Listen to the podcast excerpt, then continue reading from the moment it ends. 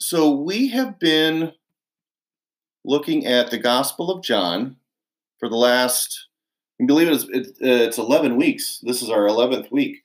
And in two weeks is uh, Easter Sunday. Uh, the purpose behind my choices in which passages in John to discuss with you has included the plan to be at a certain point in the story by Easter Sunday. And what do we celebrate on Easter Sunday? We celebrate the resurrection of Jesus Christ. Spoiler alert, that is exactly what we will be reading and reveling in and celebrating in two weeks. So, for the next two weeks, we will be looking at John chapter 19, specifically uh, the trial and crucifixion of Jesus and the death and burial of Jesus. And as in other weeks, uh, I want to quickly cover the bits of the narrative that uh, kind of will set the stage for what we're going to jump into today. Now, you know, these uh, occurrences are trying to, you know, kind of match up with the calendar, but anyway, here we go. So, last Sunday we looked at uh, Jesus' conversation with his disciples surrounding the Last Supper. He started out you know, washing the feet, and then afterwards he was dropping shock bombs on them, shock and awe all all evening long. That's uh, John. Uh, it was like 14. Oh, it was like 13, 14, and 15, wasn't it?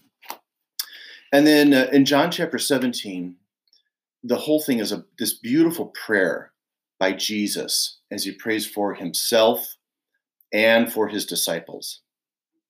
And then in John chapter 18, we see Jesus treated with indignities and injustice. And let me just read from this. Um, it's a Bible series book that is kind of a. Mm, it's like a devotional. It's got the you know places to write into. So here we go. Reviewing the story, I thought this was pretty well done. A night that would be filled with indignities and injustice began with Jesus' betrayer, Judas Iscariot, invading Jesus' prayer sanctuary in the Garden of Gethsemane, accompanied by armed troops to arrest the Savior. Jesus was bound and taken to Annas, who I think was a high priest at the time, where he was illegally questioned and assaulted. He was then taken to the Roman governor Pilate, who could find no fault with him, but sentenced him to death anyway to appease the Jewish leaders. Meanwhile, Peter, who hours earlier had vowed to die with Jesus, three times denied even knowing him. So that's the setup for our for where we're going to start today. So we're going to be in the like the first 22 verses. Uh, first 22 verses of John chapter 19. If you want to read along with me, again, I'm going to be reading from the New Living Translation. Uh, but uh, feel free to, you know, fire up whatever version you like the best. All right, John 19, 1 through 11. Then Pilate had Jesus flogged with a lead tipped whip. The soldiers wove a crown of thorns and put it on his head, and they put a purple robe on him. Hail, King of the Jews, they mocked as they slapped him across the face.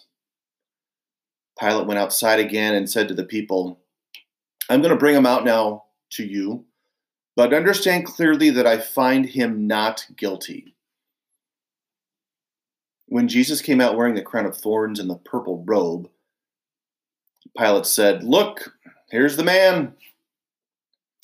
When they saw him, the leading priests and temple guards began shouting, Crucify him! Crucify him! Take him yourselves and crucify him, Pilate said. I find him not guilty. The Jewish leaders replied, By our law, he ought to die because he called himself the Son of God. When Pilate heard this, he was more frightened than ever. He took Jesus back into the headquarters again and asked him, Where are you from? But Jesus gave no answer. Why don't you talk to me? Pilate demanded. Don't you realize that I have the power to release you or crucify you? Then Jesus said, You would have no power over me at all unless it were given to you from above. So the one who handed me over to you has the greater sin. So, in the face of these indignities and injustices, the mistreatment and mockery, our Savior is at peace. When Pilate is saying to Jesus, Come on, work with me, help me, help me, help you, right? Give me something that I can use to defend you or get you released on a technicality. Even then, Jesus is in the bosom of the Father in submission to the great to the giver of power from above. And keep reading on here. Verses uh, 12 through 16. Then Pilate tried to release him, but the Jewish leaders shouted, If you release this man, you are no friend of Caesar. Anyone who declares himself a king is a rebel against Caesar. When they said this, Pilate brought Jesus out to them again. And then Pilate sat on, down on the judgment seat on the platform that is called the stone pavement, in Hebrew, Gabbatha. It was about noon on the day of preparation for the Passover. And Pilate said to the people, Look, here is your king. Away with him, they yelled. Away with him. Crucify him. What? Crucify your king? Pilate asked. We have no king but Caesar, the leading priest shouted back. And then Pilate turned Jesus over to them to be crucified. So Jesus challenged the religious leaders' system of religion, which they wielded to control the whole nation of Israel through guilt and fear. And if that system were to be replaced by faith in Jesus, through whom we experience grace and truth, their control through guilt and fear would be gone. And the Jews challenged Pilate's loyalty to Caesar if he did not follow along with their plot to see Jesus killed. So, that phrase, a friend of Caesar, is a technical term that refers to an ally of the emperor. So they say, if you release this man, you're no friend of Caesar. the last couple of verses in, that we're going to look at today 17 through 22.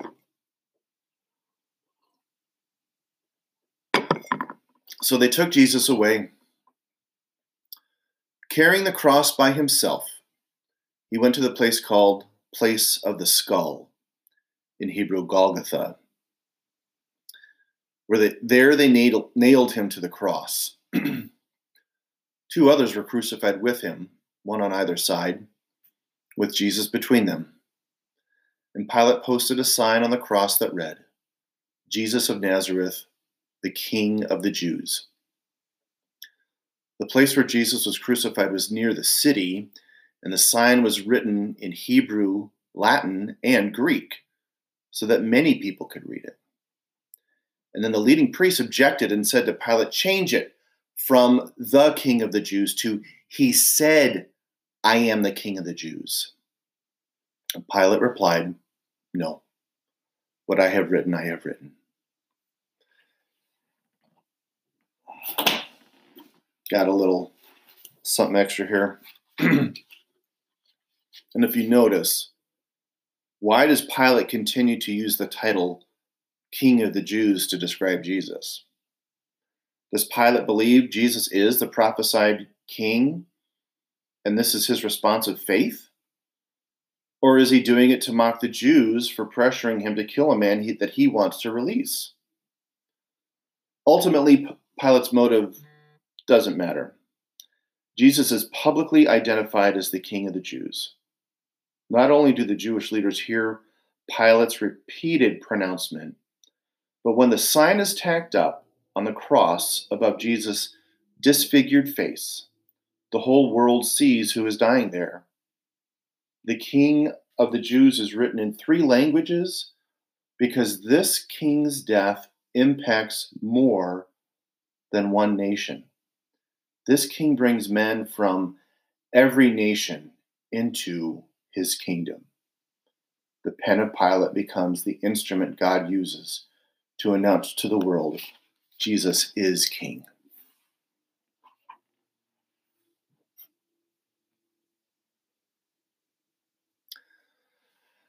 I don't know if you've ever thought about it this way, but what why why does the story have to go this way?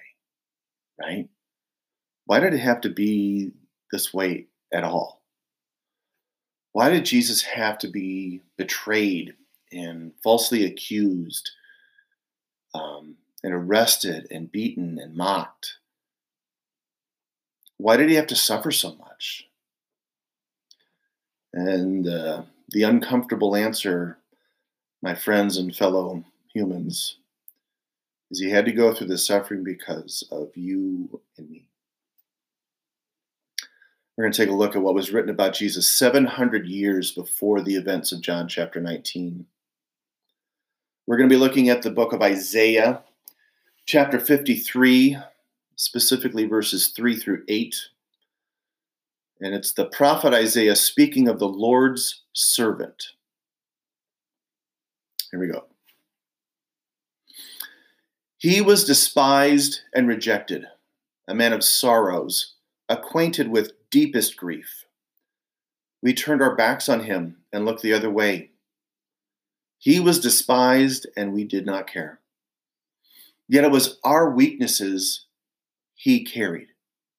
It was our sorrows that weighed him down. And we thought his troubles were a punishment from God, a punishment for his own sins. But he was pierced for our rebellion, crushed for our sins. He was beaten so we could be whole. He was whipped so we could be healed. All of us, like sheep, have strayed away. We have left God's paths to follow our own. Yet the Lord laid on him the sins of us all. He was oppressed and treated harshly, yet he never said a word. He was led like a lamb to the slaughter, and as a sheep is silent before the shearers, he did not open his mouth. Unjustly condemned, he was led away. No one cared that he died without descendants, that his life was cut short in midstream. But he was struck down for the rebellion of my people.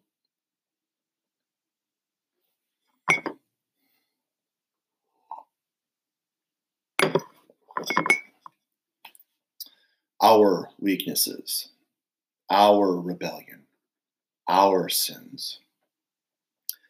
He was beaten so we could be whole.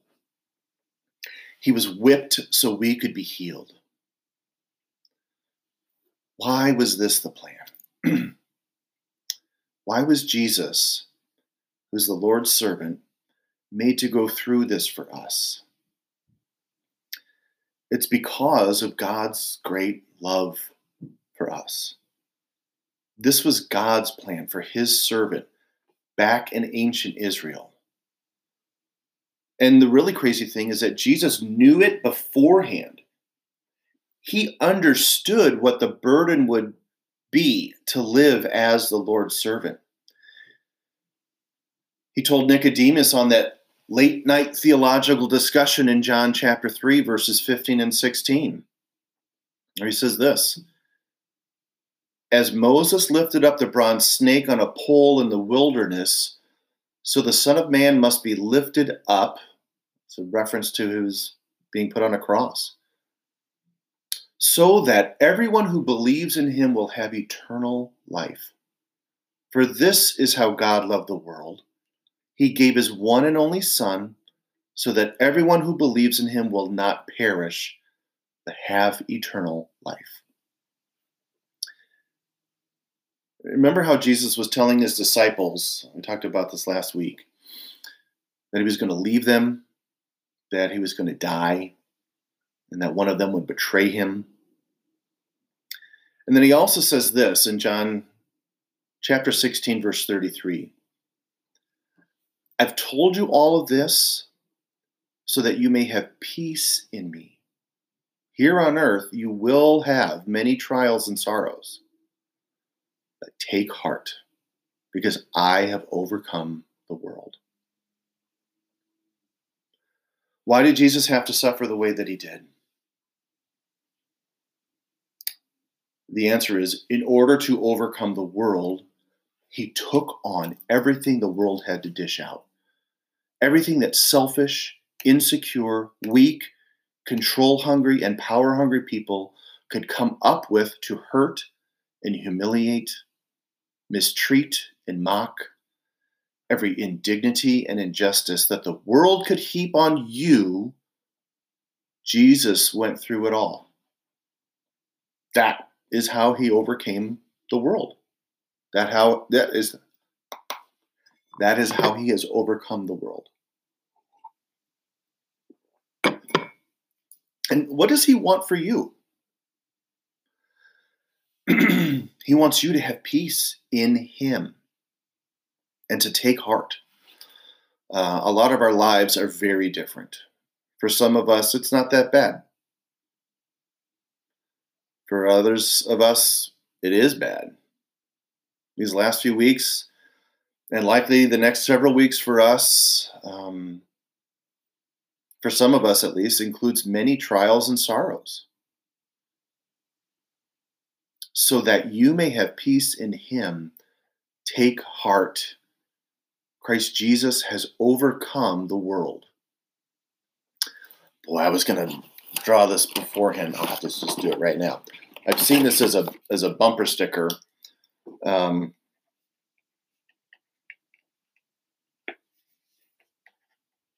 I really appreciate your patience right now. uh, you'd think I'd have plenty of time, right? No. I've seen this as a bumper sticker and as a church sign. No Jesus, no peace. No Jesus, no peace. Do you know Jesus? He's alive today, and you can know him today. His purpose for the suffering that we just briefly read about today was to complete God's plan so that you would believe in Jesus as your Savior, so that you would not perish, but have eternal life eternal spiritual life. And this might sound strange to you, and that's okay. Uh, it's not easy for human minds to understand the plans of God. But if you do not know Jesus and you want to know him, guys, it, it's as easy as you know starting any any other introduction, right? It can be as simple as Hi, Jesus. It's me, Saul. I want to know you. Will you teach me about who you are? And then here's a tip shut up and listen, right? We, we, you don't want to be that annoying person that just goes on and on and on and on, only talking about themselves, right? because if our goal is to know Jesus, you should be the one paying attention. Now, he will listen for sure. He, he's a gentleman and he will he will put up with with all the dysfunction you can you can dish out on him. He's overcome the world, including you. Anywho's if your goal is to know Jesus, you should be the one paying attention. Listen for his story told to you by him. And you can certainly read the book of John along with Matthew, Mark, and Luke and the rest of the Bible. And I would encourage that. But guys, re- just reading about someone isn't the same as having a one on one personal relationship with someone. So as we close here, you you may have peace in Jesus. And that's not like a question. It's like, you know, when you have when you have to go to the bathroom and your teacher says, and you ask, Can I go to the bathroom? And they say, Well, can you? May I go to the bathroom? Right. Okay, so you may, you can have, you may have, you can have peace in Jesus. Take heart because Jesus has, past tense, overcome the world. Let's pray. Heavenly Father, pray that we would just um, be reminded that your Spirit would be alive in us and reminding us that we don't have to face all this stuff alone. That you are with us and you have already overcome the whole world. Initially, it was to restore us to a right relationship with God the Father, that we would believe in you and that we would not perish but have everlasting life. But the bonus is that you are with us no matter what we're going through. And so, Lord, I, we just ask you to come now. May we experience your presence, you right beside us as we're facing the, the sorrows and the trials that we've got to face. We thank you for what you're going to do. Amen.